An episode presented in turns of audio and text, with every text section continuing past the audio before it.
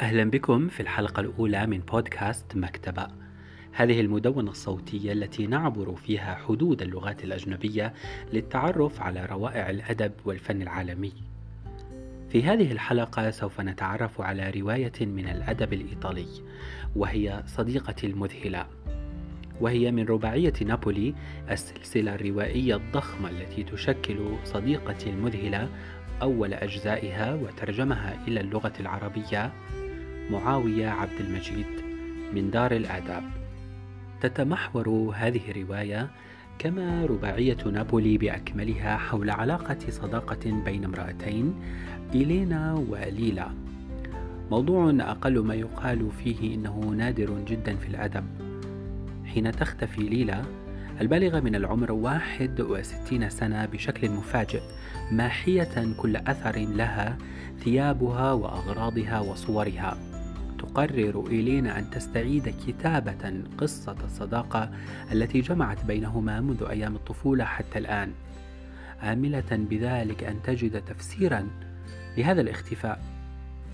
هكذا تعود بنا الرواية إلى حي عمالي فقير من أحياء مدينة نابولي في الخمسينيات من القرن المنصرم حيث نشأت بين فتاتين في السابعة من عمرهما صداقة اتسمت منذ اللحظة الأولى كل منهما بالأخرى. حتى أن مفردة الصداقة تتبدى مقصرة في توصيف هذه العلاقة توصيفا دقيقا فما يربط بين ليلى ابنة الإسكافي وإيلين التي يعمل والدها بوابا في مبنى البلدية أمتن من أي صداقة وأشد ولعا واضطرابا من أي عشق. في واقع الأمر إن كل ما نعلمه عن هذه العلاقة يقتصر على وجهة نظر إلينا أما ليلى فتبقى في كثير من أفعالها وجوانب شخصيتها عصية على الفهم حتى للرواية نفسها. فمنذ تعارفهما تفتتن إلينا بليلى بهذه الطفلة العبقرية والمشاكسة العنيدة والبريئة التي تكاد أن تكون خارقة. فهي تعلمت القراءة لوحدها وتفوقت على جميع أترابها في المدرسة دون بذل أي جهد يذكر. وهي لا تخاف أحدا لا المعلمه وعقوباتها ولا صبيان الحي الذين تقاتلهم بالحجارة ولا والدها الذي ينهال عليها ضربا لأتفه الأسباب. كما أنها سليطة لسان يهابها حتى الكبار إذ تبدو وكأنها تمتلك قدرات سحرية تخولها لتحقيق أي شيء تبتغيه.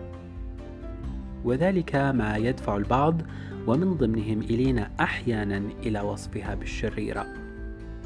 بالنسبة إلى إلينا ليلى هي المثال الأعلى الذي تقتدي به.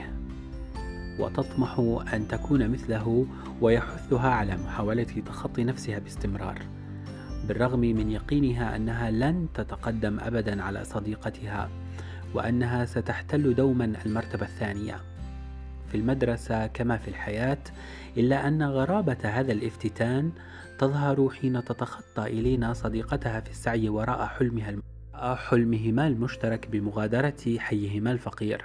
ومع ذلك يلازمها الإحساس بأن ليلى تتصدر السباق.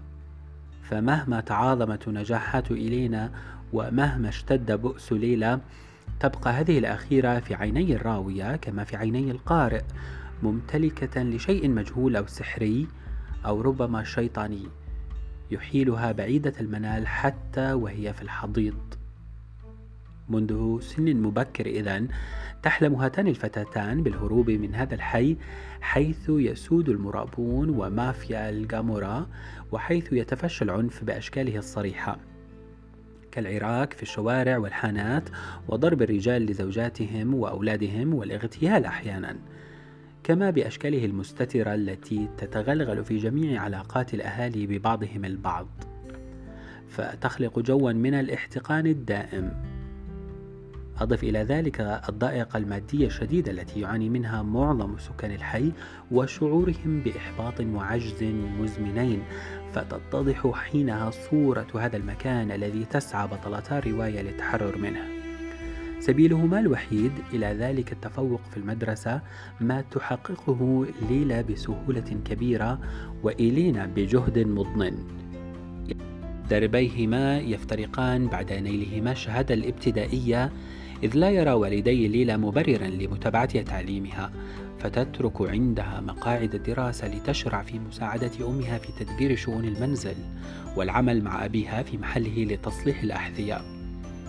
وحين تصبح مراهقة فاتنة ومثيرة لا تجد مخرجا من مأزقها سوى الزواج من أحد شباب الحي الأغنياء والنافذين فتقبل بستيفانو البقال الثري الذي تربطه علاقات بمافيا الجامورا خطيبا لها. ينتهي الجزء الأول من رباعية نابولي بحفل زفاف ليلا إلينا التي بين الحضور تتهيأ للذهاب إلى الجامعة وتشعر أنها صارت غريبة عن الحي وأهله الذي تصفهم بالرعاع. هما لم تبلغا السبعة عشر عاما بعد. ما زالت أمامهما حياة بأكملها. سيكتشفها القارئ في ثلاث روايات لاحقة. إن أحد أبرز السمات التي تشترك فيها كل روايات فيرانتي وهي مؤلفة هذه الرواية دون استثناء. أكانت رباعية نابولي أو الأعمال السابقة كأيام الهجران هي تمحورها حول الشخصيات النسائية في هذه الروايات. مكان الرجال في الخلفية. صحيح أنهم يلعبون أدوارا ذات أهمية من حيث تأثيرها على تطور الحبكة لكنها أدوار تظل دائما ثانوية. لا يعني ذلك أن هؤلاء الرجال شخصيات مسطحة أو كاريكاتورية بل أن حيواتهم ودواخلهم ليست موضع تساؤل روائي لا من قبل المؤلفة ولا الراوية.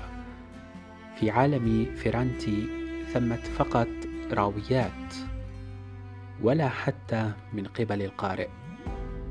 بهذا تكون فيرانتي قد قلبت رأسا على عقب معادلة سائدة عند الكثير من كبار الروائيين الرجال حيث الشخصيات النسائية حتى لو رسمت بعناية مجرد أدوات لتسيير أحداث وحبكة بطلها رجل.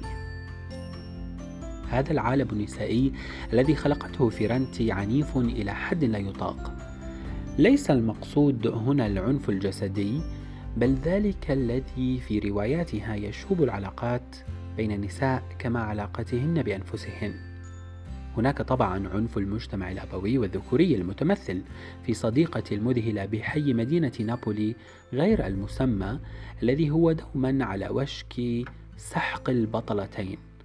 لكن ثمة طبقات أخرى من العنف متوارية وغامضة تتبدى مثلا في نفور الابنة من والدتها كما هي في حال إلينا وغيرها من شخصيات فيرانتي التي تمقت أمها وتقرف من جسدها. إذ أن أكثر ما تخشاه هو أن تصبح على صورتها في يوم من الأيام. هناك أيضا قرف المرأة من الأمومة من الحبل والإرضاع والعناية بأجساد الأطفال.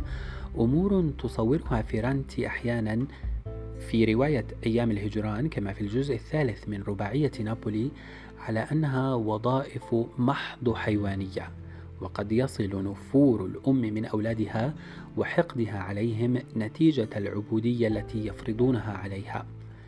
حد رغبتها بالهروب منهم أو تمني موتهم. أما العنف الداخلي ذلك الذي يشوب العلاقة مع الذات فيظهر بشكل أساسي في أسلوب فيرانتي في جملها القصيرة والهادئة التي فجأة تطول وتنفلت من عقالها حين تتزعزع حياة راوياتها. ذلك ما يحدث لأولغا بطلة أيام الهجران التي تطلعنا منذ الجملة الأولى أن زوجها قرر أن يهجرها. وما يلي هو مجرد وصف لهذا الزلزال الذي يهدم حياة أولغا. لكن الأخيرة تنقل لنا إحساسها أنها صارت على حافة الجنون بوحشية تشعرنا أن الكون برمته استحال حطاما. وأخيرا ثمة عنف الصداقة.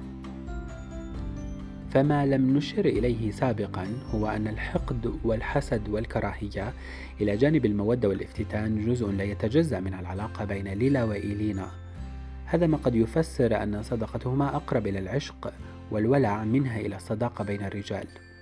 تقول فيرانتي في إحدى المقابلات الخطية التي أجريت معها الصداقة بين النساء حيز ترك دون قوانين لم تفرض عليه قوانين الرجال وهو لا يزال حيزا تحكمه قواعد هشة وحيث الحب بطبيعته يجر معه كل شيء المشاعر النبيلة كما الغرائز الوضيعة. والمدهش في العلاقة بين هاتين البطلتين أن المشاعر السلبية والإيجابية لا تبدو متناقضة تماما مهما اشتدت حدتها بل تظهر وكأنها تشكل كلا متكاملا وعضويا حيث الكراهية والمحبة أو الحسد وتمني الخير للآخر. منذ العنوان يتبين القارئ حقيقة الشخصيتين الأساسيتين والعلاقة القائمة بينهما. فعنوان صديقتي المذهلة هو فعلا عنوان جامع يحيط بما بين البطلة الصديقة والراوية إلينا وعلاقة التابع والمتبوع القائمة بينهما. فالصديقة ليلا هي البطلة الفعلية للنص والمحرك لأحداثه وإلينا وهي الراوية هي مجرد متفرج وكاتب ينقل الأحداث ويعلق عليها. أما الصفة المذهلة التي تلتصق بليلا منذ العنوان فتلخص شخصيتها وحالة التبجيل التي تحيطها بها إلينا الكاتبة. كانت ليلا باختصار أقوى من أن يضاهيها أحد. هكذا ذكرتها إلينا في فصلين اثنين الطفولة والمراهقة التي يكتشف القارئ فيها شخصية ليلى الأخاذة والجبارة التي تسيطر على إلينا وعلى الحي بأكمله. عبر التمعن في العنوان وحده الذي يشكل مرآة للسرد يدرك القارئ أن الكاتبة ستخبر قصة صديقتها وستكون هي في الدرجة الثانية. فالكاتبة التي تخبر تفاصيل طفولتها ومراهقتها إنما هي تؤطر ذلك بتفاصيل طفولة ليلى ومراهقتها. وكأن طفولتها ومراهقتها ليستا إلا حجة لسرد طفولة ليلى ومراهقتها.